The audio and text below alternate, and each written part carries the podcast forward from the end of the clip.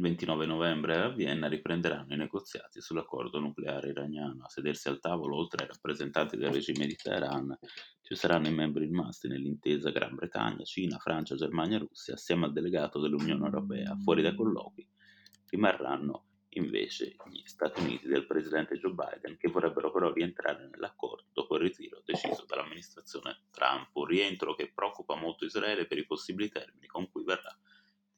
I briefing dell'intelligence israeliana al governo di Gerusalemme, ampiamente circolati sulla stampa locale, descrivono una Washington disposta a tornare all'accordo del 2015 praticamente a qualsiasi costo. In alcuni di questi report, scrive il giornalista Ben Caspit, si accusano gli USA di voler accettare anche solo un accordo provvisorio con l'Iran in cambio di una revoca delle sanzioni e di un congelamento del proseguimento dell'arricchimento dell'uranio, una completa capitolazione all'Iran, secondo questi funzionari senza nome. Il tentativo, spiega Caspite, da un lato di mettere pressione all'amministrazione Biden affinché non ammorbidisca la sua posizione nei confronti dell'Iran, dall'altro è chiarire che Israele si tiene le mani libere per il futuro.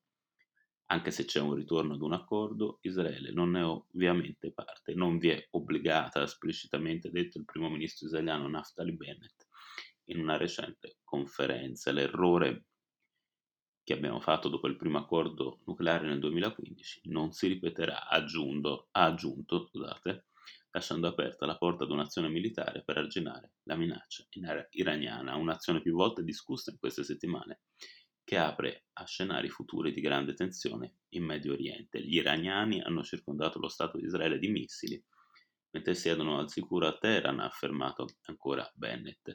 Inseguire il terrorista del giorno inviato dalla Forza Quds, parte del corpo delle guardie della rivoluzione islamica, non paga più, dobbiamo andare a cercare il mandante.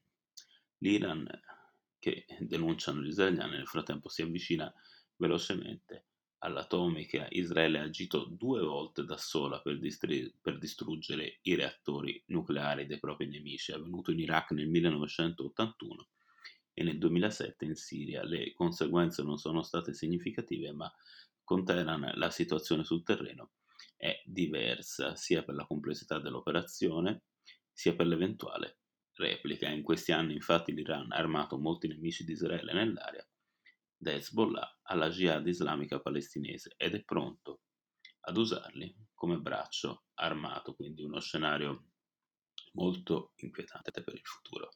Grazie per essere stati con noi, buona serata.